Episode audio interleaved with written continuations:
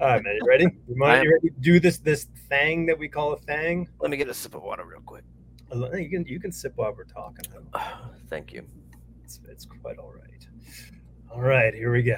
I'm ready.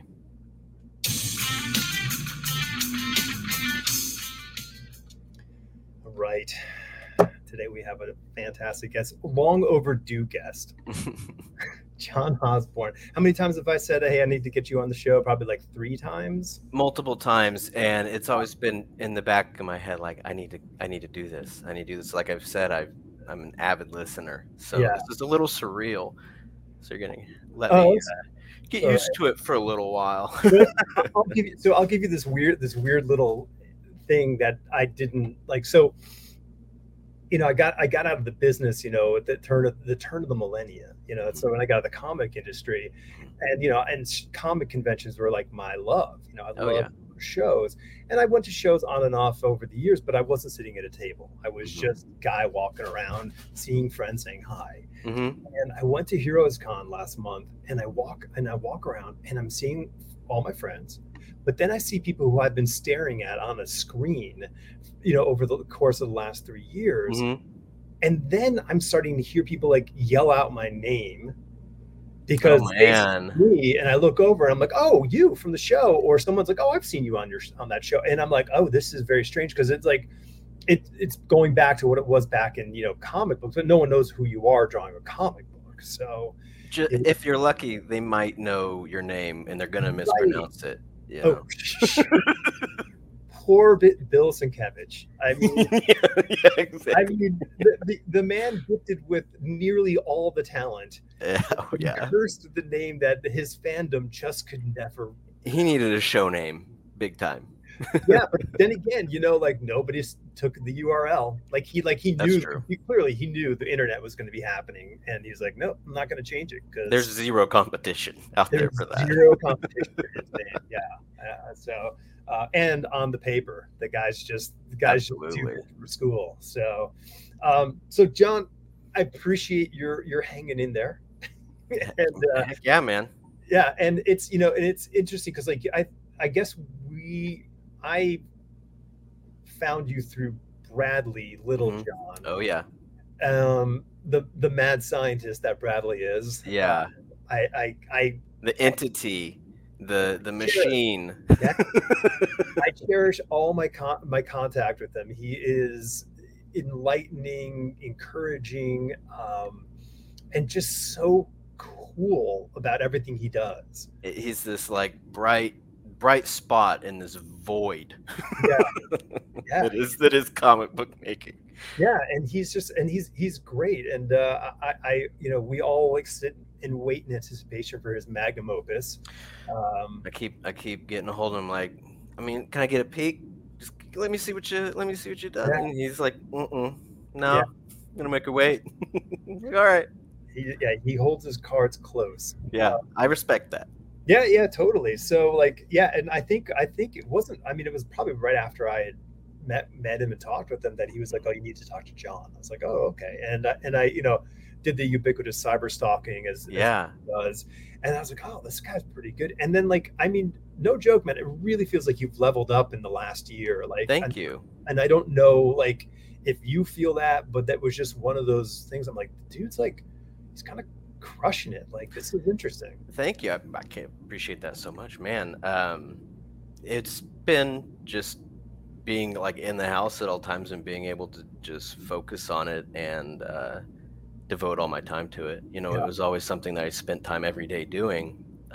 But got to a point, especially in the past few years, where nothing felt the same. Like playing a video game, at the end of it, didn't feel the same as completing something or, you know, making a new story. It's just nothing compared to it. So in a weird way and kind of a silver lining way, the pandemic allowed for time to hone. Yeah. No, for sure. I, you know, I'm listening, you know, I was thinking while you were talking, I was like, that's like, there has to be so many people who really just took that leap. And, oh yeah. You know, like, I'm going to try the thing that I've been just poking around with. And you know, and if that, like, if you were fortunate enough and gutsy enough to say, hey, it's, I don't know how long this is going to last. Let me try to take advantage of the time I'm afforded. Like, I think it was a great opportunity to get that time into, you know, get your proficiency levels up, walk closer to whatever level of mastery you think you have or could attain. And it's a blessing. I mean, and I understand that there's a lot of emotional anxiety that came along with it. So if you didn't do that, it's okay. Well, the whole process is just filled with anxiety. I think that's like a key component to it or something. Like you gotta have it. I think it's a pretty common thread with you know, with creative, you know, people is there's this, you know, like, I guess it's like, you know, that fighting term of, you know, bridging the gap, you know, it's like, okay, like I'm at a safe distance, that arm can't hit me, but the only way that I'm going to get to that guy is to make myself vulnerable. And so that's a really, you know, nerve-wracking experience. And that's the creative process when it comes to stopping it be this thing that you do in the corner on your own, do it with other people or for other people. Oh yeah. Yeah. When it takes on that kind of broader spectrum, it just enhances everything for sure. Yeah. No, enhances. Yeah, enhance. That's a very positive way of saying makes it way scarier. It's nuts. And like, I think there's like, you know, there's people who get some external support in that regard, like whether it's peers saying you got to do it, or it's a loved one who is like, I'm gonna hold your hand and walk you all the way through this thing. I mean, it's great. You know, there are a lot of different ways to do it, but it doesn't matter how you do it. It's just a matter of like going, okay, I have to get this done and out there. And it's not. And I think that the weird thing is like, for you know, many, many years, my whole attitude was like, whatever I do is it's just a product and it's no big deal. It's not art. Like that was like my point of view about it. So drawing comic books was not this thing where I was afraid of, because it was just like, I'm making a product and that product's going to be this sort of piece of ephemera that comes and goes. And then being a designer, it was the same thing, but being a writer of like writing books, for some reason that has become much more of a sense of art than it has sort of productized. It's kind of the piece that doesn't get the attention, especially, I mean, as a kid, I didn't pay any attention to who was writing anything. It was all about the art. Yeah. And I mean, at the earliest ages, I couldn't even read them. It was all about the art. Yeah. But you hit a certain point where you read something that like resonates, and then you're like, who was that? Who just did that to me? And then you look and you're like, oh, Alan Moore. Okay, I'm going to go see what else he made. And then it opens up this like way more possibilities, way more. And I wonder about like I don't know if it's in broad generalization, but like with writers, like I think that they are focused on the story. Even young people who, you know, are focused on writing, they focus on the you know, the written word and what the story is. But I think comic book sort of artists, when they engage comic books, they sort of get a double shot of comics, because they really are like, I'll be frank, I don't think I read most of the comic books that I had as a kid. I looked at the pictures over and over again. Absolutely. But then I was able to go back and then, like you said, read it and then go, oh, like there's even more than just this amazing visual that's telling the story. Absolutely. There's so much just going on behind it. And then, you know, when you get to the point where you're drawing them, you see it from a whole new perspective of constructing it from that like framework first. It's interesting. Yeah, it's tough. So now, where did you grow up? Kansas, Wichita, Kansas, which that's one of the cooler names for a town. Yeah, yeah. I guess, and you know, initially I was raised in, you know, the suburbs of Wichita, but for the past 15, 20 years been living in Wichita. But it's a really cool art scene here. Music and art is surprisingly really popular here. And man, people love their comics here. Really? Oh, yeah. Kansas doesn't get enough attention for I mean, if any of the local conventions, Air Capital Comic Con, yeah, you know, any of the local ones, they're always pretty packed. And then you start to recognize people, and I'll be eager to get back to it. But yeah, Kansans love their comics. That's really good. It's shout out to Kansas. You know, whoop whoop. Yeah, yeah. That's freaking awesome. So was it? I mean, was it just you and the like you and your parents, or what was the family sort of layout? My dad worked at a oil refinery, and my mom, she was either stay at home or she had different jobs she would take. But my sister and I were kind of, I guess, a little always artsy. Okay. For some reason, that's what they said. My sister kind of pursued acting, and I went the art route. And I just never. My parents say I started drawing at 2 years old. Never stopped. No. Man, soon. And when my parents rented Batman '89. You know, mm-hmm. I'd been born like 2 years prior to that. Changed my life. I'm sure. Changed my life. Yeah. No. It's Do you know how old you were when you saw it? I think it had to have been months after its VHS release, which I guess famously took a while. Okay. Especially back then, I guess it took a long time for movies to finally make it to a VHS to rent.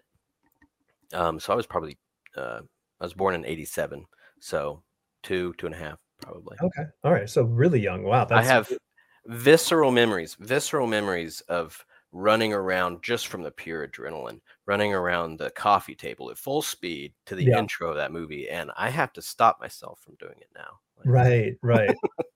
Yeah, it was, I mean, I was a bit older than two and a half, or however old I was, but man, that it really was quite the excitement. I mean, it was one of the first movies that I really remember, a huge line for. Yeah, like, I honestly, I don't remember a huge line for Star Wars. Really? Yeah, my dad would just drop me off outside of the theater, and this was like, it's funny. And where the theater that I saw Star Wars was right, sort of, kind of below where Bill Sienkiewicz's studio was. But I think at the time it was his studio because it was cool. 1977, but it was just kind of funny. I'm like, oh, that's where he works. I remember hallowed ground. I know, like, yeah, double hallowed, right? Yeah, yours and Bill. And it was like one of those things that, like, where he just dropped me off, and so I don't really remember there being much of a line. I was 9 years old, so or how old I was, but you know, I don't really recall any of the movies, maybe Jedi, but like none of the movies going through the 80s, I really felt I had this sort of like big sort of opening night kind of vibe. And I remember going to see Batman, like with my girlfriend, and it was just this like huge thing. Like it was just huge. Yeah. And I didn't know it was, I'd always heard like it was a big release. I didn't know the phenom that it was when it released. It was like they said Titanic, you know, times 10. The bat symbol was everywhere, apparently. Like, yeah, it was a pretty big deal. And at the time, I remember that following that movie, MTV did a big promo about giving away the Batmobile to somebody, you know, like a big stakes thing or whatever it was. And you know, that was just like mind blowing that like someone could get that thing. You know, I'd like to know what they actually got. You know, like, was it just a prop, you know, one that didn't move, or was it one of those that, what do they call it? Like the hero car. Right. That they do close-ups on and stuff. I doubt. Yeah. That. Who knows?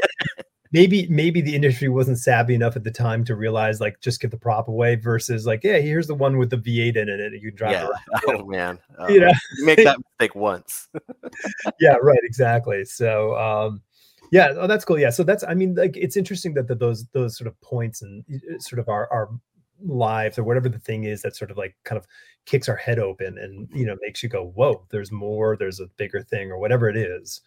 That's pretty cool. So I guess that you attribute that movie with sort of putting sort of superheroes and the idea of that comic book world into your soul. 100%. It gets, I think, soul responsibility, because I saw the movie and I became obsessed. And then my parents were like, well, there are things called comics. Mm-hmm. And man, he's been in a lot of them. So they get me a, you know, a few of them. And that's when it started. Wow. And then after that, I just focused on Batman for years. Yeah. Didn't even look at anything else. No, at the time where I was living, no comic book stores really close or anything. So it was what you could find at the store at the end of those aisles. And Neil Adams Batman, that's what it was. And it was the Batmobile. I can still remember. I can't remember the exact whole page, but I remember there was one panel that had his Batmobile just tearing down the road, and I can still see it. Yeah, I wish I need to figure out what issue that was, but yeah, I remember. Like, I thought one of the great things about Neil Adams's Batman was his Batmobile, because he kind of made it this kind of muscle car kind of vibe thing, and which they brought into the Batman movie, which I thought was just so exciting. Absolutely. That was a kind of cool thing. I mean, he was very like it's so funny because I mean those people are our forefathers in the comic book. Oh yeah. We don't look at that. We don't think of them historically as young people. When, but they were young people when they were making these comics that we all know them for. And so of course he's going to make it a muscle car. Of course he's going to do all these amazing things. And it's awesome, and we get all this stuff to stand on, Absolutely. I mean, he took it from a, I wouldn't say a clown car, but something kind of comical looking, and made it this like predatory creature. Yeah, as predatory as Batman was on the road, it was equally as menacing, And I think he definitely, like you said, started that trend. Mm-hmm. Oh, absolutely. I'm pretty sure he did. Yeah, he. It's funny because he did. I don't know the timelines, but he did a whole bunch of covers for Tarzan. Yeah, yeah. Which are some of the greatest, painted covers for a book. Absolutely. And I want to believe that he did those before he did Batman, and he was like, I'm going to make Batman like this, this hunter in a city kind of look, which that's what it felt like. It's interesting to, like you said, when you start following these creators and then you you see the kind of what they learned with taking from Tarzan and then making him kind of predatory like that. So many artists do that. I mean, the things that I've learned bleed into the next project. Yeah. So. Yeah. No, it's. I mean, it's very cool. I can't remember who I was talking with not too long ago, but it was the whole idea that you bring as much of the outside world as you can into your comic book work. Mm-hmm. I mean, into anything you make. I mean, don't if you thriller novels, don't only read thriller novels and then write a thriller novel. Exactly. It's just pretty derivative of thriller novels. Absolutely. Versus, reading history or whatever the thing is that you're reading and then really get into it, because I think that's where, it's just those sort of random particle, collisions that create the new, molecule that we kind of want in our work. Absolutely. Yeah.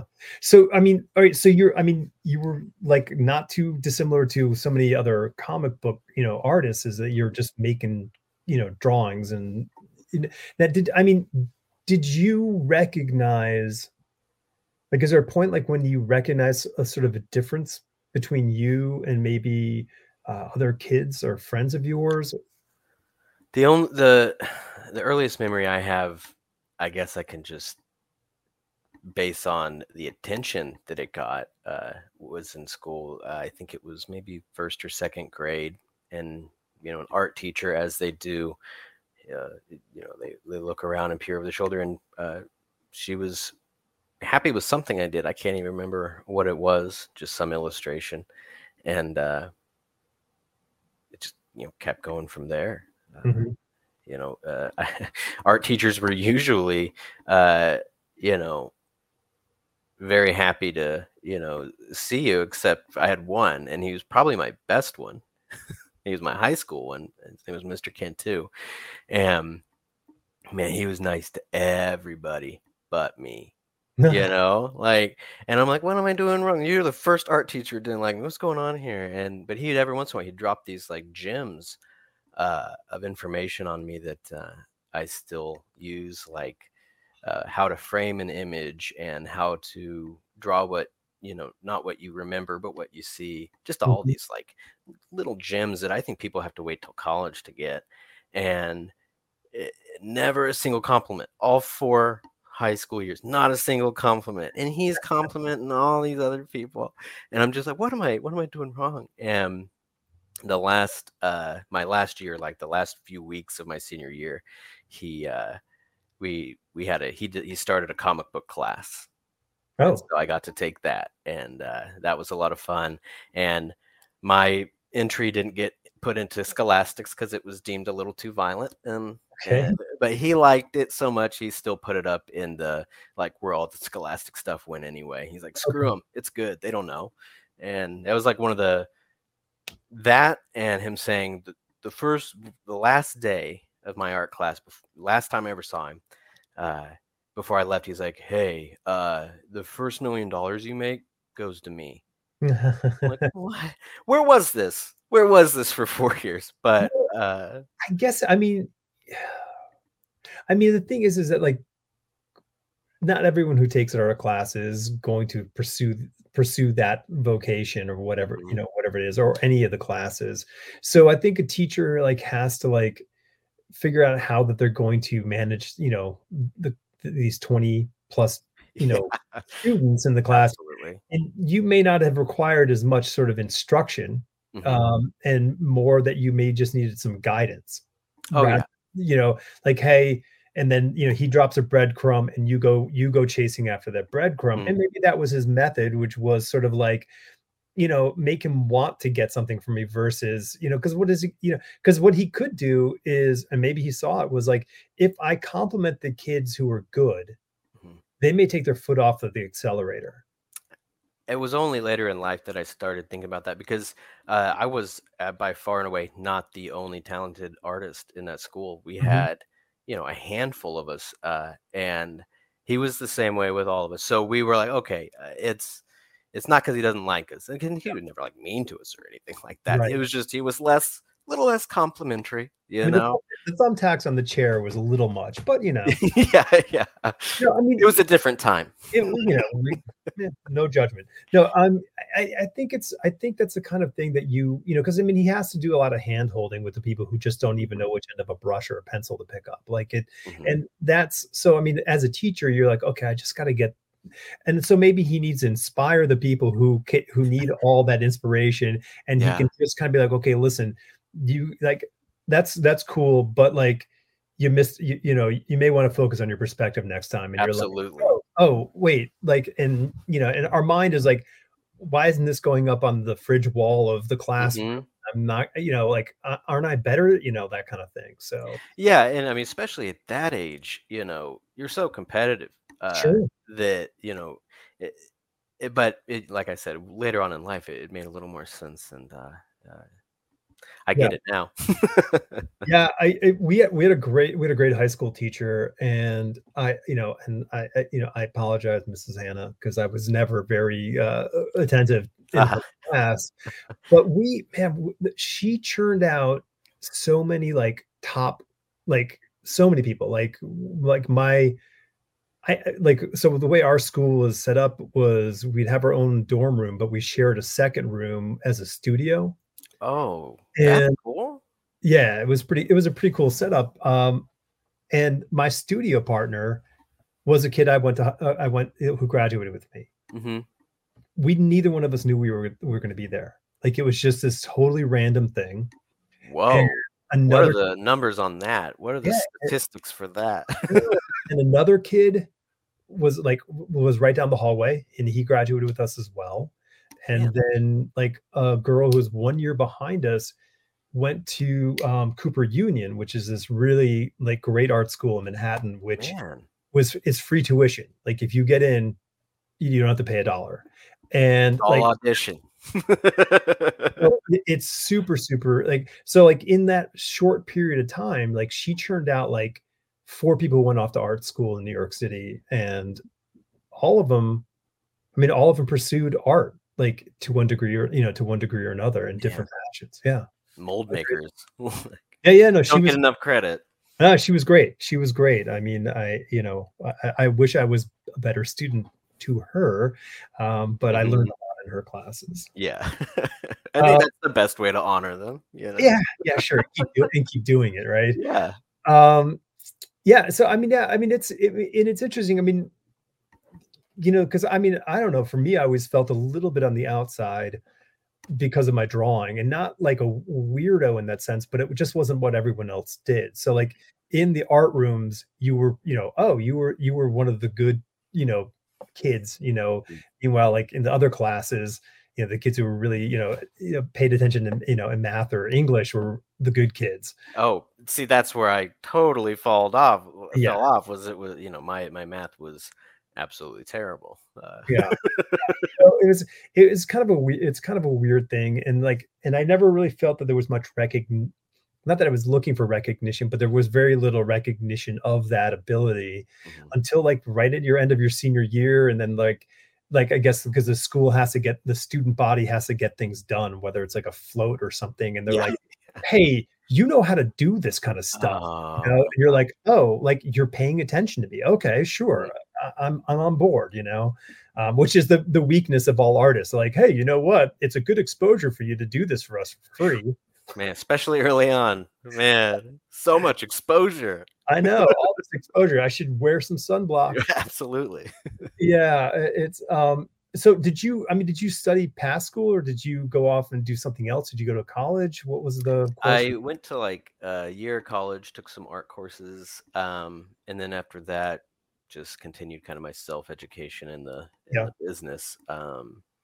Took some jobs in the automotive industry for a while learning and going to conventions and trying to get my book out there. And to the point where it was kind of like I had to leap from what I was doing, and there's like no safety net. And I think that's what did it was having to jump without. I always kind of reminds me of the scene in Dark Knight Rises, where the only time Bruce Wayne can jump onto that rock is when he's taken the rope off, because that fear or whatever. Yeah. And yeah. I think there's a little bit to that, and was able to move into it, you know, full time. There's an interesting sort of like kind of sort of a pivot right there, because I mean, you went up to school, and when you went up to like that the year of college, I mean, was your mindset saying like, okay, I'm going to go learn all the things I can learn from, you know, better art teachers to be able to get skill set to be able to do? Was comic books the sort of the end goal for you, or was it something? Oh, from high school I knew I was going to do. The plan was to go to college and take all the art classes in 1 year and then leave. So learn like no real credits or whatever, but I learned a lot, you know, and take all that and then use that to starting to create some IPs and some stories, and then go to conventions and screw from there. So I'm going to see this is what, late 2000s? It would have been, college would have been 2007. I graduated in 2006. So the year of 2007, 2008. Okay. Took all the art classes and then dropped out, and then got the job to pay the bills while I did more going to what I called YouTube University. And just absorbing everything I could. So that's also really early, because 2007 ish was a 5 or 7 was when YouTube started. Mm-hmm. So there's not a ton of content out there, and whatever there isn't very polished at that point. Like, you know, I mean, it's 300 DPI camera, or, you know, like, I mean, super like low. It was bad. Yeah, it was bad. Not DPI, but like pixels. Yeah, it's so. I mean, but like how, like there's that's so that's an interesting. So like, I mean, so the goal is kind of locked in. Now, was the goal like? Because for me, the goal was, you know, pencil for Marvel and DC. That was, you know, that was it. You know, and any of these sort of ancillary, you know, sort of, you know, Dark Horse, Image, you know, kind of people out there. But like, I didn't have that sort of like, I'm going to make my own comic book, which was really like a regret of my youth. I'm like, why I didn't sort of, and I had tons of them. I just, I didn't have this sort of like desire, because I wanted to play with their toys. I wanted to go draw those other characters. Mm-hmm. And so like, were you focused on one thing, or were you focused on the like multiple opportunities and directions? That's a great question, man. It was initially, I want to draw Batman. I want to draw Spider-Man, you know? And then I got into the kind of convention scene,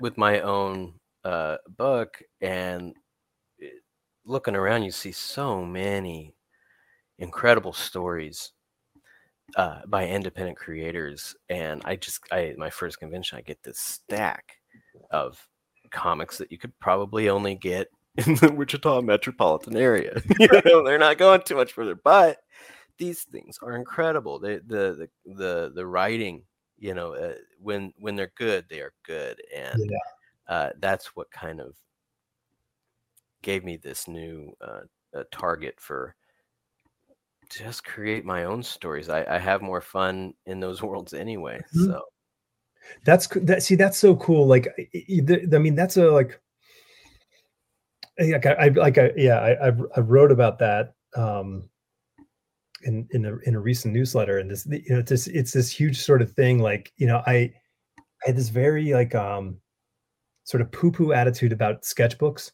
mm-hmm. and writing. Yeah.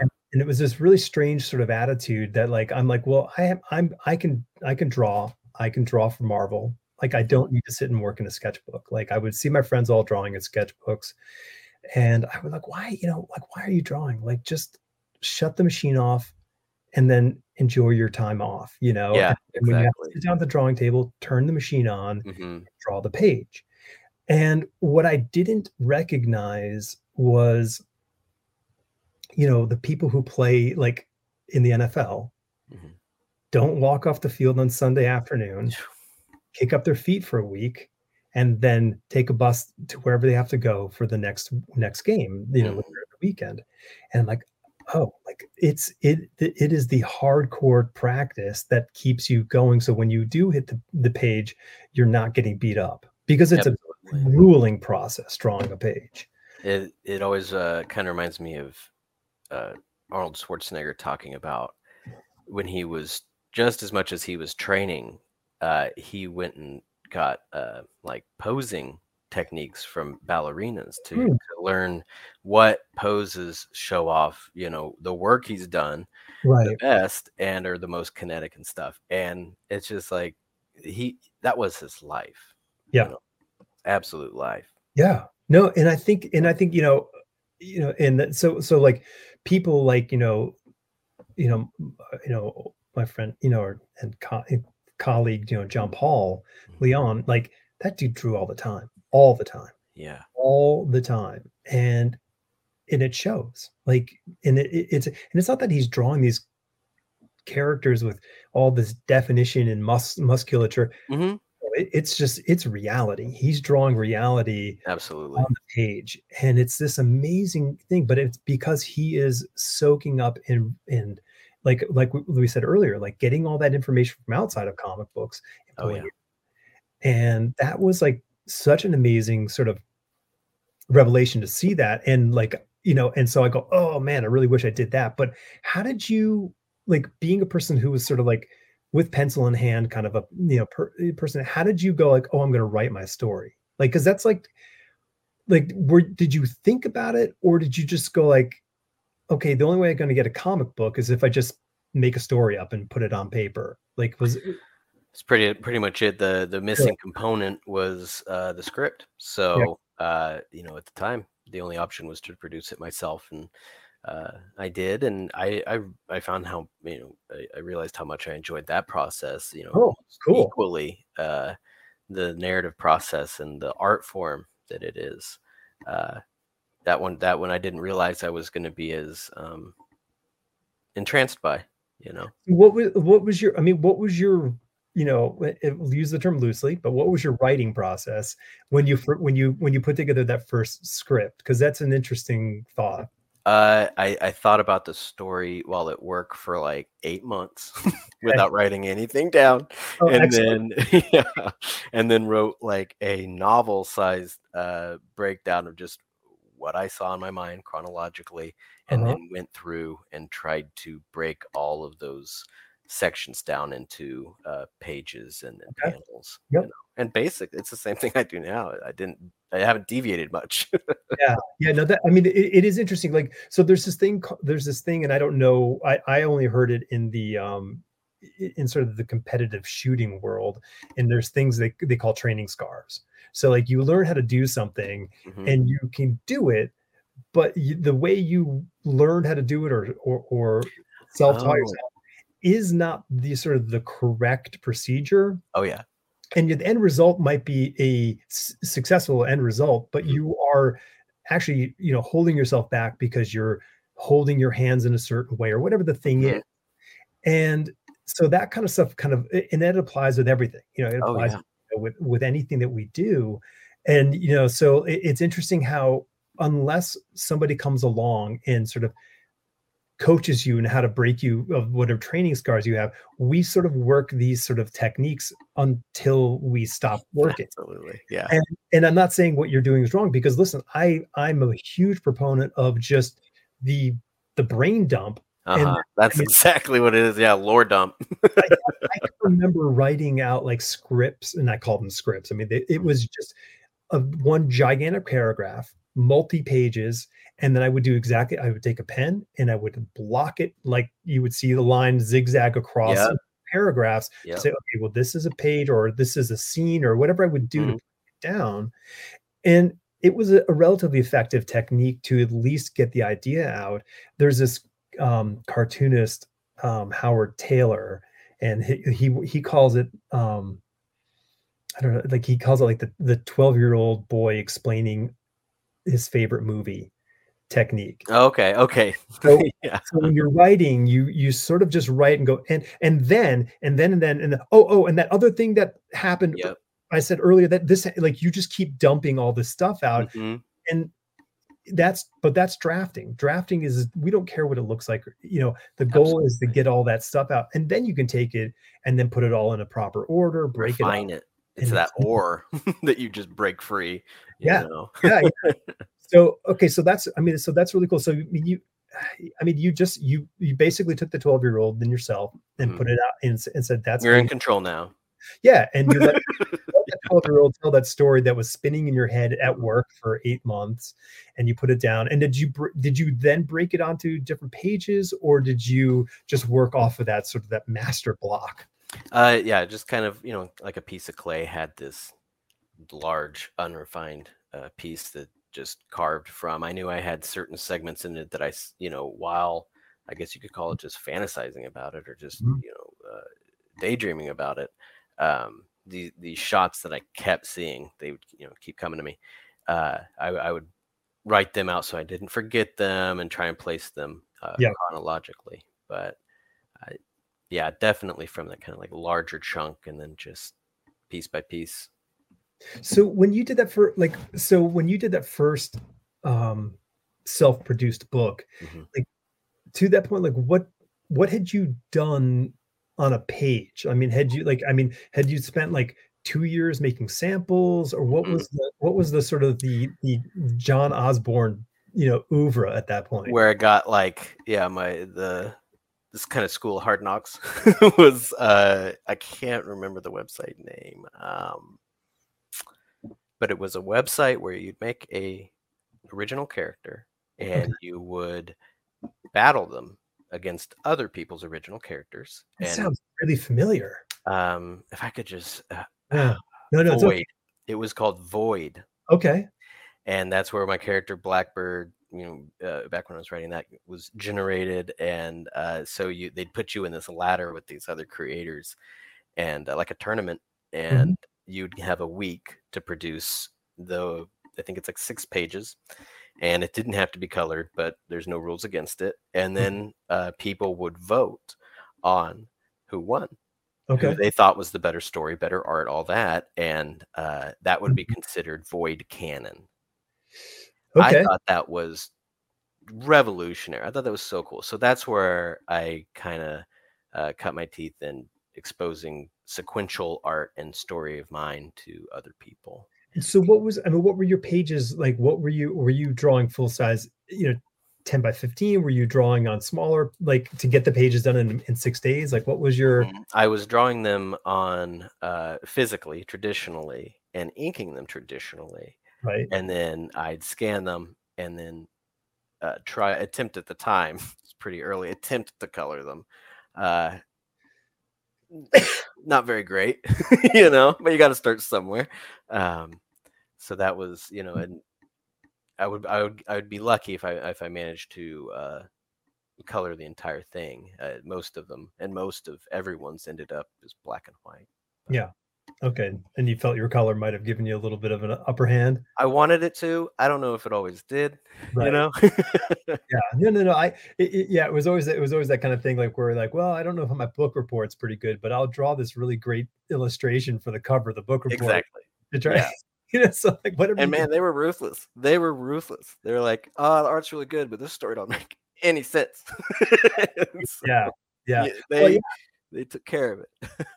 we used to for our students at this design school that I taught,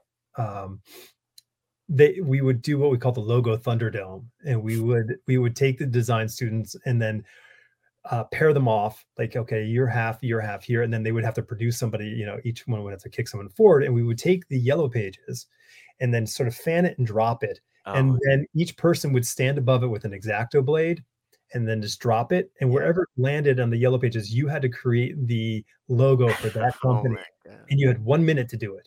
That's a great exercise, man. So, yeah, so we sort of made this sort of, you know, same sort of bracket tournament thing with the logo Thunderdome to get people. But what I found, but that learning, that like that really condensed moment of time where you say, okay, I've got to come up with something.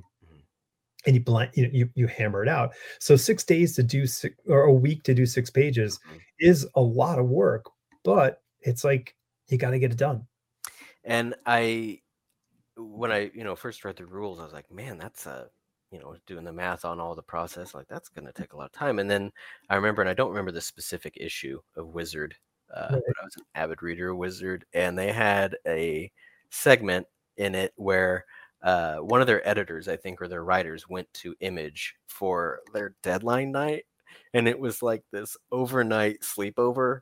And he took he'd had this like a Barbie sleeping bag and his robe. And it just showed the process of, you want to see what it looks like to finish a comic on deadline.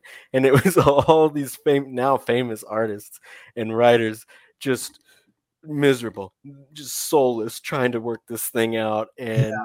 I was a little younger when I saw that. I'm like, kind of an indicator. And so when I saw how much work was involved, I'm like, well, I think that's just part of the business. Sure. You know? Yeah. No, that's super interesting. I'm so surprised that, like, you know, it's so interesting how things like in the internet have their time and then they go away. And like, for some reason, they never return. Like, yeah. I mean, at least that's my experience, but that thing seems like it could return and people could, like, I don't know, like. I'm surprised, and it could very well, I just haven't visited in years. It could very well still be going. But it was just such a unique idea. And I'm surprised we didn't see a ton of offshoots, you know? Sure. Well, I mean, yeah, there's also the barrier to entry. I mean, like, you know, had someone created like a platform for a very sort of open-ended thing, then you may have had a ton of people doing it. Yeah. Versus this sort of like, hey, we've created a website, and then someone's like, I don't know, make a website. I don't know. Exactly. And as far as barrier for entry, it was a lot like they didn't tell you how to. There was forums that you could go to if you needed help figuring out how to do something, but they're like, have these pages, you know, uploaded by this time. That's it. And if you can't do that, then that's barrier for entry, you know? Yeah. No, that's, I mean, well, and I think that's, you know, that's, I mean, I guess that's the same thing with so much stuff. So, I mean, so how many of those things do you think you completed before you said, I'm going to do my own thing? I think I did I took part in 3 or 4 of them. Okay. And then I saw like the potential in the character and my own writing and was kind of ready to jettison myself from that so that I could focus on my stories and not stressing about that Sunday. And if all this work I did is going to be considered canon, right? Yeah.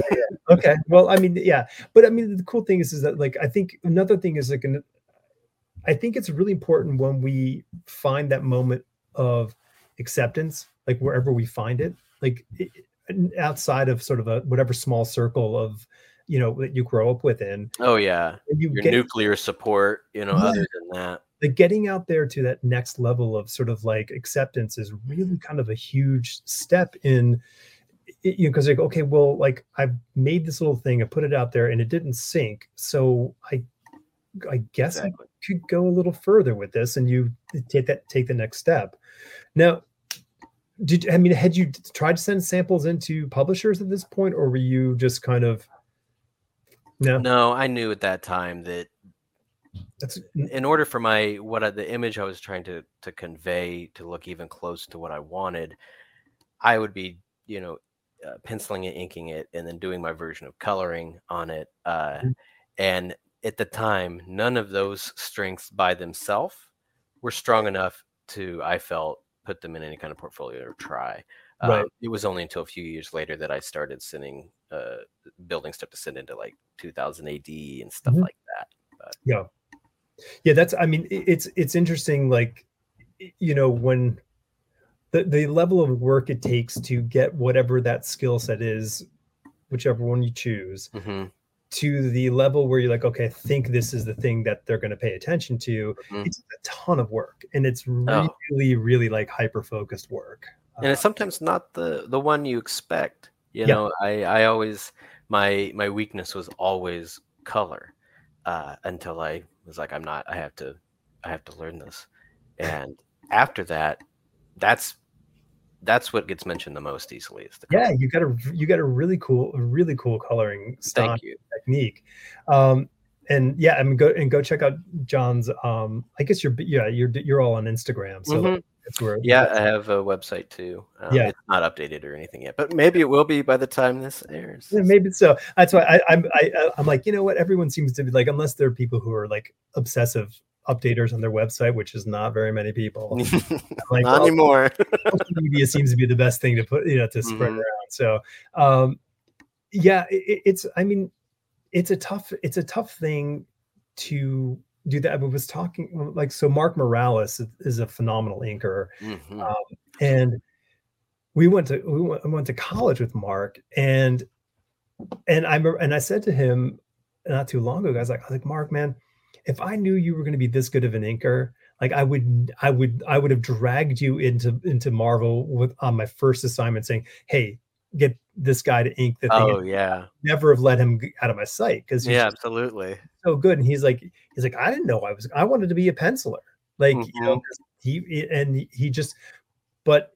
his skill set really shined when he had a pen and a brush in his hand, and it just took off. And so this guy became one of the preeminent inkers of a generation. Yeah, absolutely. And it wasn't what his path was intentional. You know, he was got to work. It's whatever one, you know, seems to be garnering the most attention is obviously the one you want to throw cast your net in. It's tough, but it's tough. It's so tough. Like, so let's just say, like, let's do a challenge here. Let's say like your coloring is so cool and you get a call from a publisher saying, hey, we're really interested in having you work on a project. And you're like, oh, and then they go, yeah, we want you to color this. Yeah. Like, sign me up. Okay. Great. But a lot of people will be like, no, but I want to be this, you know, like, and it's great that you're just sort of like, boom. Yeah. I want to do that. I always think of Mike Mignola. He, you know, he's a legend now, but he started as an inker. You know, you gotta, you know, never say no to an opportunity. Not, I guess, never. But in this business, right? If it involves candy in vans, don't do it. Yeah, right. Or exposure. Yeah. Right. Yeah. No matter how good the exposure is supposed to be. Yeah. No, maybe if DC was like, we're not going to pay you a thing, but you'll get your name out there. They're the only one that'd be like, once. Right. You can do it once. Probably shouldn't have said that. Yeah. Yeah. Well, you know, I'll edit that part out. Excellent. Yeah. Yeah. Sure. Yeah, no, I mean, but that's great that you'd be willing to take that sort of thing to say, listen, you know, because your goal is to work in the industry, you know, wherever you can, mm-hmm. and do the things that you want to do.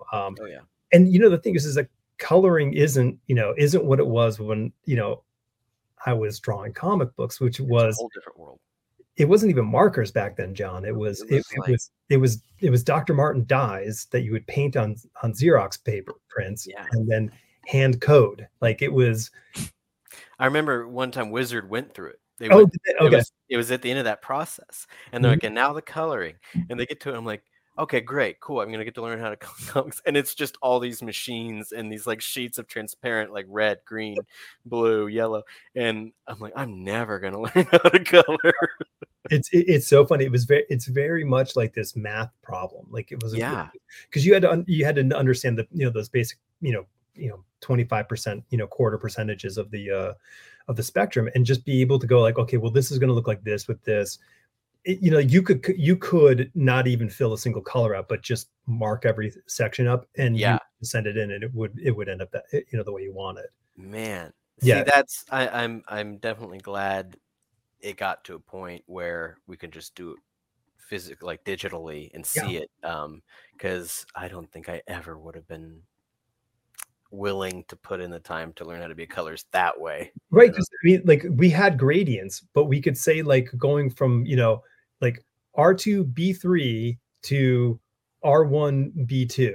And you put in an arrow and they would make the gradient, but you didn't have control where that gradient.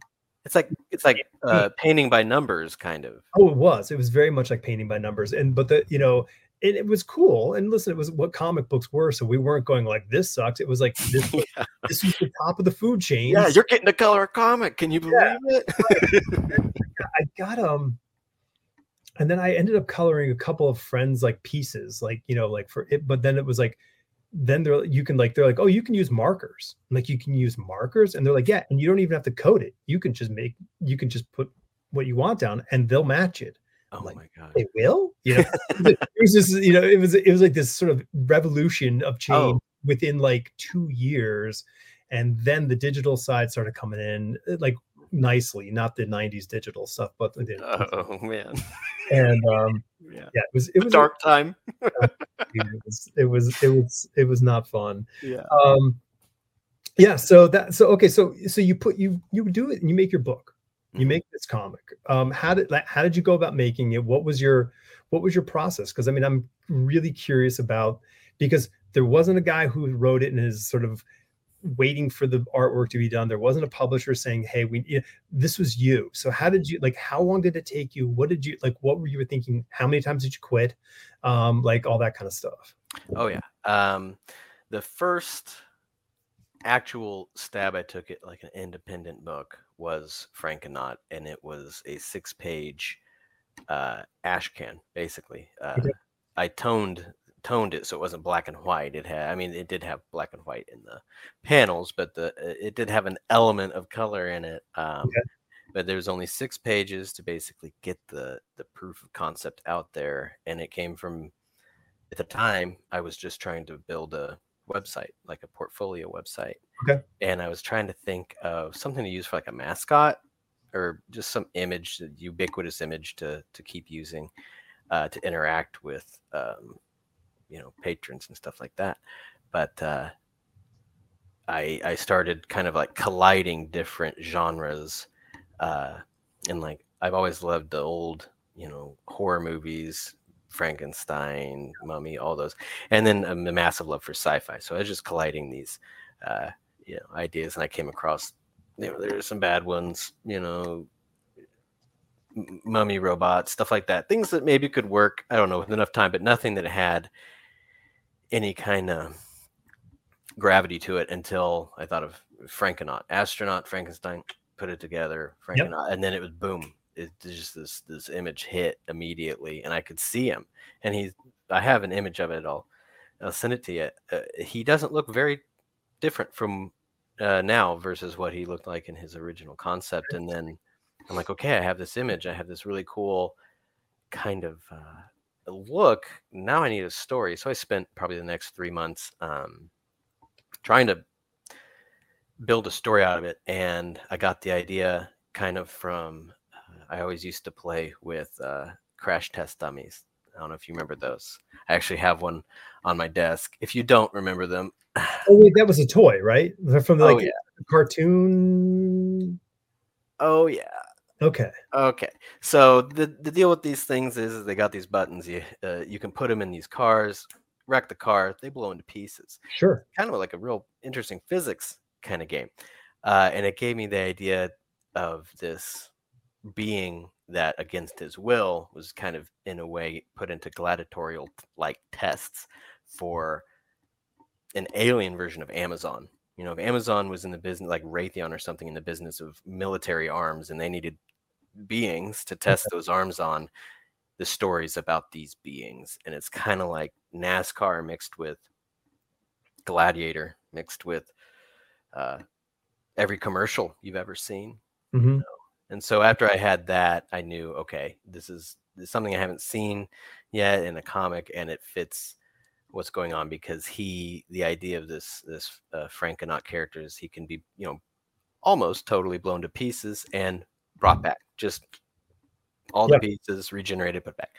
So I knew basically at that point the story becomes the tests, and the story becomes you know, the world he lives in. And then within 2 issues of writing it, I realized, oh, the story is actually about everything else. And so, but that's probably the process, and that was the first one, and I haven't, like I've said, deviated too much from that process. That's pretty cool. That's pretty. So what I mean, like, what was your, I mean, were you just sort of like full of excitement as you were doing it, so you didn't even think twice about like sharing it, or like, oh, like a fever, you know? I kind of had to get this out, had to get the image out, had to get the story out, and I got it out. Made the 6-page ash can, and then I would bring in co-writers from time to time to help develop parts of the world, help bring in some color, because I always, you know, look to some of my favorite examples. And Mike Mignola, when he started Hellboy, he had a little help in the writing department, and then got his legs, and now he's, you know, obviously developing it himself. And so that was always the plan. Yeah. But, so I always intend to have that universe a shareable one. You know, I don't want to get to a point where I'm just doing it myself, because, you know, I mean, even in the last one, I brought Bradley in to do lettering, and he does his lettering. Bradley Littlejohn does his incredible lettering. I'm like, this is so, it's everything I ever wanted. And he's like, oh, also I was reading it, and what do you think about this? What do you think about adding this over here? And he's just kind of unlocking these from an outside perspective, unlocking these potentials in the story. And so he got a co-writer credit on volume 1. You know, it's he's great. He's so great with that. Absolutely. Yeah. He, well, I mean, it's, you know, I mean, it's interesting, you know, you said about Mike, you know, I mean, like, yeah, I mean, he gets John Byrne to sort of pick up and write for him. And I think John, like after that first thing, he's like, listen, you don't need me. Like, it was all your thing. I just wrote scripting words. Yeah. Kind of the scaffolding, you know, in a way, you know? Yeah. I mean, so, but the other thing is that, like, you know, when you were describing character, I'm like, oh yeah, I didn't really think about like how much of that sort of genre mashup that Hellboy is. You know, Hellboy is monster and detective. Yeah, put them together, and now you have a character in a world, and now he has a purpose. So like, and it's like, and it's something that there's like no one could have guessed on, especially for Hellboy. And in the 90s, during like the Satanic Panic and stuff, this character came out of nowhere and became this massive success, against all odds. Yeah, so you just never know. I think there's a very sort of there's a lighthearted spirit to the whole thing, especially the way that, you know, I guess maybe the way that John initially scripted it and the way that, you know, Mike has continued to script, you know, that pacing. The pacing and the dialogue is all very sort of like tonally. It's not dark. It's not mean. It's not. No. It's all very sort of like light in that sense, even though it's a very dark world and dark subjects. And I think that sort of that dichotomy makes the whole thing kind of come across to people like, this is fun. This is just straight up fun. Mm-hmm. I'm not coming in this thing to be terrified. I'm here to be entertained. And yeah. And it did a great job of like, it had like, you know, like you said, this exterior, if you were just to look at it, you're like, oh, that's going to be a dark serious book. And you read it and they just have normal conversations that normal people have. And that juxtaposition makes it so much fun. Yeah. No, it's, I think it's a super, you know, maybe one day I'll talk to Mike about like, you know, what his thinking was when he was putting that all together, because he might not have been thinking of that in that level. Really? He could have just been saying like, I really like monsters and I really want to have like a monster who is like going around like stopping other monster stuff. Mm-hmm. Like there you go. And that's all it is. You know, it would be cooler to have a monster going around stopping monster stuff rather than a person, you know, like, you know, whatever, who's the guy, the vampire hunter, you know? Oh, Van Helsing. Yeah. Right. I mean, it's just monster version of Van Helsing, you know? Right. And it's like, but it's way more intriguing than Van Helsing. Oh yeah, something that's his ability to, I don't know. There's something about the same type of being hunting something similar to itself. Sure, you know, is really interesting. Oh, what is the best prey, man? You know? Yeah, exactly. So I mean, it really is in that same sort of you know mindset of that. Okay, well, this is what it is. This is is monster hunting monster versus man hunting man, you know, and it's not Godzilla smashing a city apart. It's much smaller scale. Sometimes it gets big. Yeah, exactly. It changes. It depends. Yeah. So, I mean, so you do the book and you're getting sort of like, I guess you're building your internal and external credibility with, you know, with your peers, your peer group's probably growing. You know, now we're into the teens of the 2000s. So now we're kind of moving along. Technology is kind of cruising along. Instagram, Instagram's a thing. Absolutely. All these things, you know, more information's available on YouTube. So now you're getting, you know, maybe that's what helped, you know, sort of elevate the coloring technique first. You're like, oh, well, this is what I can do. Oh, okay. All right. Absolutely. So, I mean, what are you like, did your point of view shift in what your sort of your goals are? Because once you sort of do a comic book, what do you say? You know, like, do I just do another one, or do I try to find someone to do another comic? But like, where is your sort of thinking, and does it change, or does it not change, or you just double down? I think it changes all the time, unfortunately. But I found after I made that first one, and you know the reception it got, and that I just got far more enjoyment out of that than I think I would get out of doing it, you know, on assignment, even though I would, and I'd like to. Sure. I don't know if it would come with that same level of, I did it, you know, look at what I made. You have tangible, that feeling when you hold it in your hand and it's all you. Yeah. You know, it that you brought this thing that was just in the ether as a, and focused it and made it a tangible real world object is one of the most unique feelings. And I think indie comics is the most potent version of that. So I just stay right there. Yeah, no, I mean, it's so true, because I mean, we have this breadth of, you know, comic books available on the shelves that aren't the Batman and Spider-Man comic books, which are awesome. They're fantastic. Oh, yeah. It's still going strong. Yeah. And but we have this breadth of comics that are out there that are just so interesting. I mean, I grabbed a whole bunch of you know, graphic novels like the other week, you know. So nice. Yeah. I mean, I grabbed like, I don't know, like 10 different things.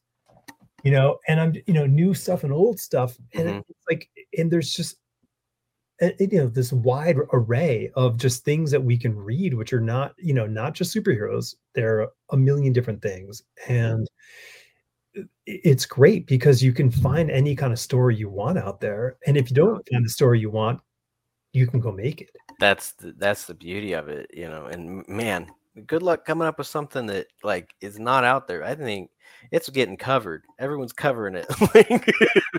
And we say, you know, but listen, they're what are 10 to 15 songs every album. How many albums have been made? Yeah. Good point. I mean, and we still keep, you know, like, you know, the Gorillaz released just a new song this last week. I mean, it sounds phenomenal. Yeah. And we're never going to stop. No, it's like I mean, I think, you know, stories and artwork and ideas, they're like Lego, and you can build an infinite amount of things with the, you know, an infinite amount of Lego. Oh yeah, endless possibilities. I would think Stephen King, I think he had the name of the book was On Writing. On Writing, yeah. But where he talks about ideas being like fossils in the ground, and you'll be walking along the sand and your foot will hit it, and then it's up to you to get it out of the rock. And if you leave it, if you see it, you notice it, and you leave it, someone else might stumble upon it and they'll do the rest of the work. For sure, man. Like how many, like so many people I know, and myself included, like they're like, oh man, I had that idea. Yes. You know? And it's like, so, oh, when did you have that idea? Oh, like, it was like, you know, 20 years ago. I'm like, well, you let it alone. I mean, it's like, shame on you. Exactly. So you mentioned something earlier about, you know, you were working, you were thinking about these ideas and you weren't writing them down. Like would a, you know, time traveling tip to yourself as a younger person be write everything down? It would be absolutely. Yeah. Don't wait till everything makes sense in your mind before, because you will lose stuff. It's just the nature of how our brain works. You can't remember everything. So yeah, absolutely. That's something I had to learn with age was documentation. Yeah. And what else? I mean, what else would you say to yourself? You know, your 20 to 23 year old version of yourself, you know, with what you know now, as far as your sort of your process or your approach, like what else would you say to yourself? I'd probably say send stuff out, whether or not I thought it was ready. Okay. Just get those letters saying, why are you sending us this? Stop, please. You know, like just let them get to know you, you know, I probably would have done that. And honestly, I could still use some of that advice today. So I hope you listen. Yeah, So, by both of those, but both of those things that you were that we were just talking about, both of them have there's a fear base in the whole thing. Mm-hmm. Oh. So the fear of not putting something down until it's perfect is a very, very common thing. There's this and it's not just and this is not just a youthful thing. I mean, trust me, I know people who are in their 60s who are still in that sort of mindset. That makes me feel better. Yeah. No, this is something just that young people, everybody sort of wrestles with, and like, and as you said, like you're still kind of considering like, oh wait, I'm not sending enough stuff out there, and I should be sending more. I could always do more, you know. and it's that thing. So like, what we have to get over is that sort of that internal sort of thing that's saying, okay, they're just going to either tell me to go away. They're going to, like I had a friend, a very funny friend whose line was like it's not like they're going to shoot you in the face, so it doesn't matter. That's a good point. You know what I mean? Like unless they're going to shoot you in the face, you can do it. You know, like, absolutely. All right, that's great advice to give to everybody and let them kind of live under that belief. So okay, so guess what? You get next 2 weeks. You get to send 2 things out to people, and you'll feel much better about it. Yeah, now I'm like writing stuff down. yeah. Well, and that's the big thing is that it is. So like, so many people say like, oh well, you know, hey, how do you do it? Like, how do you sit and write a book? How do you write a book? And you know, and sometimes I get tired of it, and I'm like, well, you just sit in a chair, and you put your hands on your keyboard, and you just start pushing buttons. Yeah. You know, like that's really what it comes down to. And if you find yourself not sitting in the chair, turn around, sit down, and keep typing. Like that's what it is. But I think you hit the nail on the head, which is just get it out there. Uh-huh. Get it out there, because you can fix anything. You know, maybe don't go right to the ink when you're trying to do a drawing. Maybe do a pencil drawing, and then take an eraser, and then maybe remove a few things that don't work. Oh yeah, and it, you know, when especially when you're coming up teaching yourself about it, you have to learn all these ways around these problems that these pros are using all the time. Like it was only until a few years ago I realized that on some comic book pages they make a big enough mistake they have to like cut out another piece of paper that fits and just glue it on there. Yeah. I didn't know there was sometimes that much patchwork that went on. And so that made me feel a lot better. Oh yeah. I mean, if you do peruse the original art, table. Oh, yeah. Oh yes. So much paste up and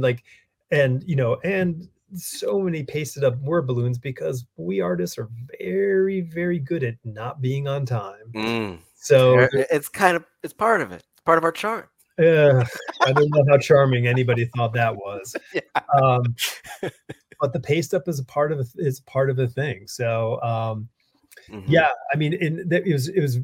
it's a funny thing, and I've said it before, is that like I remember all the work it took to get into the business, as a penciler. There's just a lot of like rejection, and it's very polite rejection. They're not saying no, go away. They're like, oh, it's not ready, or this, that, and the other thing. And they gave you all these sort of detailed feedback, and you would run away and you try to go, overcome that.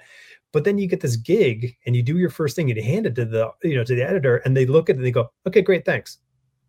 And you're expecting, okay, can you change this, change that? Because for the previous year and a half, or however long it's been, that's what all you ever heard was make a change. And then it's like, well, and then you realize, oh, the more important thing is the deadline. The deadline is more important than the details at that point. Absolutely. So I think that's the way you set yourself apart in this world now, in this business, is you got to, I guess, be capable in the actual skill, but being able to hit a deadline. Yeah, like, delivery. Yeah.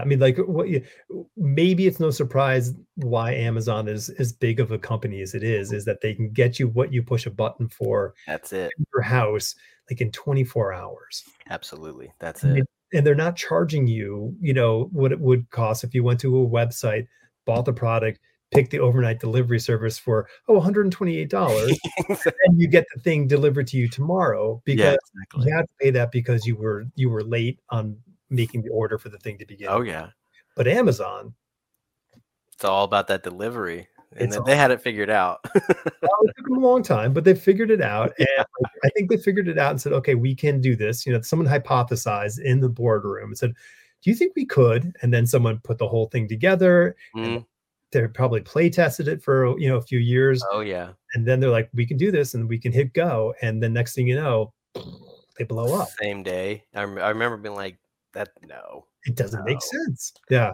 I remember so there was a company in Manhattan that it was a website, and you could order things on this website, and they would have people go and buy the thing and bring it to your apartment. Oh my gosh! So like that was this is like. 2000 maybe 2001. It was like 2000. What was it called? I have no idea. I have a vague memory of commercials for something like that. A bit. I mean, like I remember the time that the PlayStation 2 or 3 came out. Whenever one of those things came out, my friend, we were hanging out, and he's like, I think I want to get one of those things. And I'm not a video game player, so I was like, all right, cool.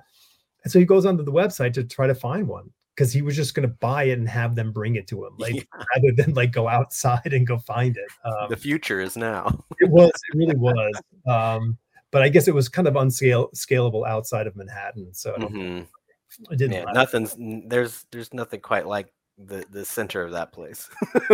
Everything you could ever want within. It's right there. And I think, I'm sure the biggest issue was that they were competing with all of the brick and mortar stores that these people were buying the stuff from, because it wasn't, they didn't have their own warehouse. This wasn't their supply. They were going to stores and buying things and then bringing them. So the stores are missing out on ancillary sales.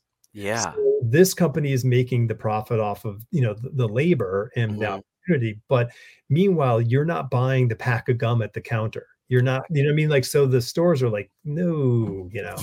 Yeah. And now look at today. Now it's common practice. Yeah. Now people are buying packs, single packs of gum on Amazon, just a pack of gum. Exactly. All right, cool. So like, so how long have you think you, let's say, because 2008 to now, so that's 14 years of focus on your own stuff. How many dabbles outside of your own stuff have you done? Like, have you penciled for somebody else? Have you? For the past 5 years, I've been doing the penciling, inking, and coloring of a, it's more of a kid-oriented comic book, but it's called The Adventures of Aviore by the EAA, the Experimental Aircraft Association. And then what they do is they focus on, like, they got a magazine and stuff. They're on Oshkosh. I don't know if you've ever heard of that air venture deal they do out there, where they fly in just every type of plane you could imagine during the summertime, this special time, and it's really cool. Well, they're getting into, they've been for the last, I think they said something like since 1995, have been doing like a youth program to teach kids how to fly, and in every state, a little plug for the EA, in every state there's a chapter, like Boy Scouts or Girl Scouts, and every kid between 7 and, I don't remember, I think the upper limit, I don't want to be wrong, but I think the upper limit's like 18. I can't remember. Can get one free flight to get a flight experience. And then they've got, you know, all kinds of different programs that they can put you through and stuff. And so they wanted to develop a comic book character to, you know, have its own narrative and also educate and keep, you know, the idea of this, what they called it Young Eagles, keep that idea in people's minds. And so I did the, all the art for it. And I'm on, we've done 13 issues. I'm currently working on issue 14. Wow. Yeah. That's no joke, man. Yeah. Yeah. A lot of pages, a lot of Aviore. Awesome. Well, you know, it's been fun though. I had interviewed Sarah Lavour maybe maybe 2 years ago. And like her regular gig is like educational comics. Like she does educational comics day in, day out. And like, and there, that's a thing. Like, I think we like, you know, it's a tool. Like people like comics are not just the things that are on the stands at the stores. Like there absolutely are a broad range of them. Yeah, we were very, you know, when we got brought on, it was a character that came out of, I guess, the EEA got from the Stan Lee Foundation. Okay. So it's like a donated character. And so the writer developed all the narrative for it. And we wanted it to be, you know, like, let's limit the preaching. We want to make it a comic. Let's make it something kids really want to be interested in, and I think we achieved that. There's one page in it called the Aviore Files where there's a history lesson or a flight physics lesson, something like that, and those are interesting. But everything else is strictly just a comic book, you know, infotainment. Absolutely, yeah. But I forgot the term that edutainment, I guess, is what I think infotainment isn't. I think you might be right. George Lucas created edutainment or something like that. Oh yeah. I think, you know, like the young Indiana Jones chronicle. Yes, like you're gonna learn something and watch a man with a whip. Awesome.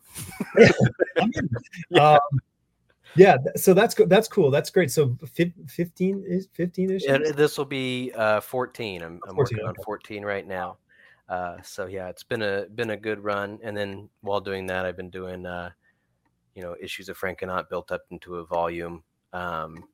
that New Friday will be releasing, to be determined. TBD. Yeah. Uh-huh. Yeah. New Friday sometime maybe this year. Yeah, this year. Definitely Frank News by November. I can do that. Yeah. Because it's been quiet and I ain't doing that. But how large of a thing is that? 90 pages, so it's 3 issues, and in the end there's so many pages of concept art over the years to show kind of where it all came from. Oh, that's great. Yeah. That's really exciting. So how did that project come together for you? What I gotta hand it to the Indie Comic Union. They were doing their I think it was like draw your OC, I think was what it was. Draw your October. And it was 30 days or 31 days of drawing something that had to do with your character. And so I just did, this little Frank stuff for that many days. And I got a, message from New Friday, and they wanted to know, like, what is this? Is this like, it's an actual book, And so I gave them the link. At the time I had them up for sale on Indie Planet. Mm-hmm. So I just sent them the PDFs of the existing issues and let them know that we're, in the middle of making the third one at the time. And they said they were interested. So signed with them, and then finished in the middle of being, after being signed with them, finished issue 3. And now we play the waiting game. That pandemic paper shortage, man. Oops. John, it is no joke. There are plenty of people who I've talked to, and they're all waiting, bated breath. And here's a crazy thing. I mean, I've been in the print side of design for 23 years, and the amount of waste that goes into printing is insane. Yeah. And I can think of 2 artists who have had to have their comic book reprinted a total of 4 times from their Kickstarter runs because the printers just kept messing up. Oh no. So, and those are big orders. So if there's a mess up, man. In the middle of this pandemic. So like, you just think like, I mean, those were 4 other comic books that could have been printed up for somebody else. To be put out in the market, and some other person's dream, some other person's comic out there, right. And someone else got pushed back further and further. Like we were pretty fortunate because we, one of the people who did the comic for our little Kickstarter, they're running another comic company. So they have a long-standing relationship with the printer, so they were able to just go straight to them. Well, I do want to mention while we're on the topic how impressed I was by that book and what you guys did, and how fast I got it. Like, especially during the pandemic, like you guys announced it, made it, sent it. It was one of the most efficient ones I'd seen, and I just great story. The way you guys interlaced everything didn't seem forced. It seemed like a natural, exciting story that was a lot of fun. I really enjoyed it. Everyone's was phenomenal. It was super exciting to have that unfold. It was one of those sort of projects where Gary sort of said something and I was like, all right, cool, and then he's like, will you write it? I'm like, sure. So I write it, and I left enough sort of, structure and framework for everyone to do their thing. Uh-huh. But man, like when we would just get the art in, like we were blown away. And like, I mean, we still to this day, we'll all kind of talk about Bradley's pages. Cause I mean, he put so much into those pages. He really talk about someone who doesn't leave anything on the field, like everything. Yeah. He doesn't, no rock unturned. It was insane and beautiful. So it was a great project. Although you do remind me, I do have to go yell at Gary because he never sent a copy to one of my sisters who ordered it. So really? Yeah, I'm not blaming him because what he didn't probably do is look at the email that came in to say click here and give us your address. Well, I mean, it almost seems like it's almost part of the beast of indie comics and getting them from those websites like that. It's usually like, okay, did you send it? Yeah. Yeah. I didn't get it. It's like, okay. But when you get it, yep. and you always get it. Yep. It just takes yeah. a little longer. It does take longer. I mean, I think I haven't received 2 comics from things, and I don't care. Like, I'd love to have it and read them, but I'm just really want to support the people who I think are doing cool stuff and be like, you know, whatever. I'm buying karma. That's my attitude. There you go. There you go. That's what it is. So okay, you hit the sort of the digital lottery because people are looking out there and seeing people what they're doing and you get contacted, and that's amazing. And I think everyone really should be putting their best foot forward on whatever platform, however they choose to do it, because that's going to get them, someone's going to notice, like it's going to happen. And I always had like my own, some misgivings for like certain social media and stuff like that. Yeah. And I had hangups thinking that it was almost like posting the stuff was almost bragging or something like that. And then you have to get over right that and because I don't think that when I see any of my friends or people that I follow who are great artists, when I see them knock it out of the park, I'm not like, oh wow, they're bragging. I'm like, that's incredible, that's my new phone wallpaper, thank you for making that. You know? So once I got over that kind of anxiety about social media and putting it out there, man, it pays back in dividends. It's great. It's super exciting, and it's super exciting to share everybody's stuff. I mean, that's one of the reasons I love Twitter is I'm able to share things so much. Mm-hmm. Yeah, I'm not, you know, Instagram doesn't let me share things, so I'm not gonna. It doesn't let you leave. It doesn't let you. Yeah, it's very strange, but so it's. I mean, it's super important. I think that we need to keep raising the level out there, and get that tide higher, because everyone's going to be, we're going to bring everyone with us if we just keep, mm-hmm. pushing. So what's next, dude? Right now, waiting. waiting. And, as soon as information becomes clear on that, I'll be making announcements and stuff. But other than that, I'm working on, I think the path I'm going to go is I've got 2 separate stories that I want to do, and I'm going to do web comics and just releasing them via the website, and I guess play test it in a way, and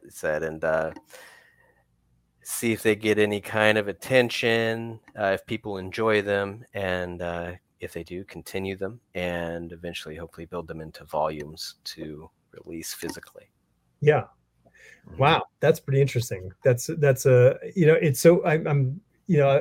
many opportunities and avenues. You could be like, you could do that as a paywall thing, and have them on, but you could also do what you're doing and then put those. That's kind of the way I look at it, because I'm going to be developing this stuff anyway, and when I'm a fan of something, I don't just get the movie of it, I bring it into my life in a way. You get the posters, all the everything, I kind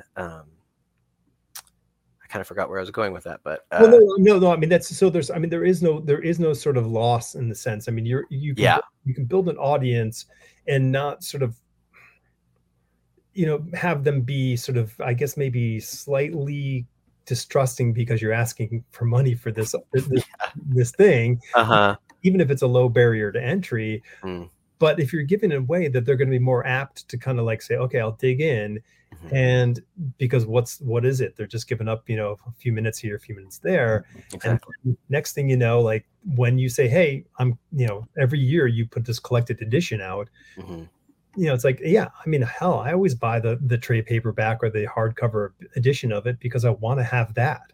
Absolutely. And when you feel like if you've gotten into anything early on where that creator's, just getting started or has kind of early, you get on that train 5 years later, you feel like you've helped, be part of it. You've helped build part of it. And so you're invested in it. It's a fan. Yeah. And so I think what I'm more interested in now so much isn't income based off of it, at least my own independent ones yet, through the webcomic. It's more building that audience and that, the viewership, readership. No, I think that's a big thing. I mean, that's what that cartoonist Howard Taylor did. I mean, he just kept doing his cartoon strip for probably like 15, 20 years or whatever, you know, and, you know, and that's how he makes his living. So absolutely. So what is your, like, briefly, like, what's your, I mean, like your process, like on a page, mm-hmm. I mean, you're taking your scripts that you write. Mm-hmm. I assume that they're a little more sort of structured now. Oh, far better. Yeah. 10 plus years ago. Absolutely. So you are scripting out on paper and then going at it as a penciler to your own writing. Mm-hmm. Okay, that's cool. Yeah, I do the writing, then the thumbnails, then the, you know, bring it onto the computer and do the rest digitally, all the pencils and all the inks. And how long have you been in the digital environment when it comes to the? Pretty much my whole quote unquote career. Like since I was, I remember in middle school, my friend who was one of the more talented than me artists, and he was getting into coloring things digitally. Okay. And, he was into this comic you may remember, it's called Penny Arcade. And oh, sure, yeah. He was crazy about Penny Arcade. And so he wanted to learn how to do that. And as he was learning, I was just right next to him, and he gave me my copy of Photoshop, and he showed me the multiply layer. Everything. Yeah, the rest was history. So I've always felt more comfortable digitally just because there's no mistakes, have no consequence. But in my last few years, I'm starting to gravitate to penciling and inking traditionally, and then doing all my color digitally, because there's just something about the effect you get on a physical page. Sometimes the accidents produce, you know. Yeah, no, it I mean, I don't think it is, you know, the digital tools are amazing and I love them and I use them, but they are not, the fidelity is not as good as with, you know, with the actual real materials. But I think for the level of, you know, when the artwork gets reduced and it's printed, mm-hmm. I don't really think it matters in the end as far as what the product is, but the process is kind of cool. And, mm-hmm. And it, you know, I have great nostalgia for sitting at a blank piece of paper and filling it up with art in a day. I don't know what the term is for that feeling, but I've tried to convey it to my wife a few times. The feeling you get at just a blank white piece of A4 paper. Yeah. There's something about it. It's that sense of doing something and making, you know, that slice of that world alive. And, you know, in that work session is quite a wonderful sort of experience. And it's not the same that it doesn't happen on a screen. It's just a very different kind of thing. You know, there's this paper under your hand, and you know, I and it's not hot. The screens are warm. Yeah, exactly. And I do sometimes catch myself. I'll be drawing or inking traditionally, and I'll mess up, and my two fingers instinctively. Control Z. We all wish we could have that one superpower in the real world with all the things that we do. It's this weird thing. Our human brains are easily rewired. But that's cool. Well, I mean, it's cool that you're kind of mixing both, because it's you know, I mean, in the, you know, I guess Wilfredo said that he's like he's like, I don't really see much of a difference in time between doing it digitally and doing it, you know, by hand on paper. So he's like, I just kind of stick with paper. Like you know, and I'll just kind of work that route. And I can't really describe like this. I run into a block sometimes. I noticed after so many years of doing it digitally, and it doesn't happen when I'm digitally painting. If I'm digitally painting, I get that, I forget what they call it, but it's like an in the zone feeling, mm-hmm. you know, what we're looking for when we do these things. And, but if sometimes when I'm just drawing or inking on digital surface, I'm not getting something, and I couldn't tell what it was. And so I'm like, well, maybe I'll It's pivot the fear, back. John. It's the fear. I think it's the fear. I think there's something about knowing, well, I can fix that. Well, I can fix that. Yeah. When you're on the tightrope and there's no net. Yep. What comes out's a little bit different sometimes. Yeah. So, a little more fun at least. I mean, it's a neater studio with just a computer and a screen. Much neater environment, and you're not getting splattered with things, and that's okay. And you're not stabbing yourself in the hand. Oh, that the mark is there. Yes. 40 years later. Oh my God! Yeah, mine's a micron pen. Yeah, I had one. This one I think may have been blue pencil. So I had this blue dot in my hand for forever. Oh yeah. Yeah. Hey man, it's the pain is real, everyone. This is not a non-contact sport. This is we're literally embedded by it. You will suffer the slings and arrows. You'll absorb it one way or another. I don't know. That's cool. So really looking forward to the book, or your announcement of the book. I hope you have a really good strategy of like how you're gonna roll this out, because it's all just everything's ready, waiting in the wings for that green light, and then it's all going on paper. Yeah, absolutely. All right, well, that's exciting. Of course I'll be seeing it when you post the stuff on the thing, but go follow John on John Osborne Art, all one smashed up word on Instagram, and then you can find a link to his website, which he will update this weekend. Oh, it'll be up. You won't even know it wasn't updated. It's right. This so fresh. Why are they talking about that? Yeah. I think it's exciting. It's exciting that there's nothing more exciting than somebody taking interest in the things that you do and wanting to be a part of whatever that thing is that you're doing, whether it is someone who chooses to read the thing, to buy it if you're putting it up online, or to publish your works. It's really an exciting thing to be part of that process at whatever level it is. Absolutely. And it's a very unique feeling, it's hard to find. And when you have tasted it, you for the rest of your life, it's all I want. Totally. Except you want to draw Batman. So one of these days, it's just a matter of time. I'm going to get there. Well, the thing is you might end up writing a Batman story. Who knows? Oh, I'd love to. The golden call would be, we'd like you to do 3 issues of Batman. Do whatever you want. Oh, I'd make him proud. I'd work so hard on it.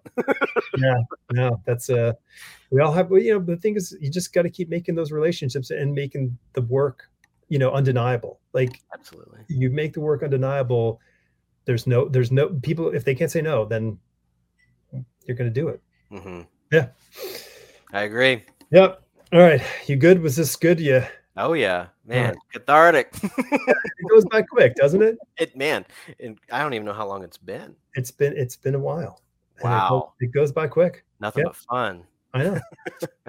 All right. John, thank you for joining me. Thanks John for having me. Go to John Osborne Art. I'm not going to say any of our doobly-doos because I'm changing that at the moment. So I don't know what to say. Just, hunt us down. Yeah. Until next week. And John, peace out. Thank you. Appreciate it. See you, brother. Bye.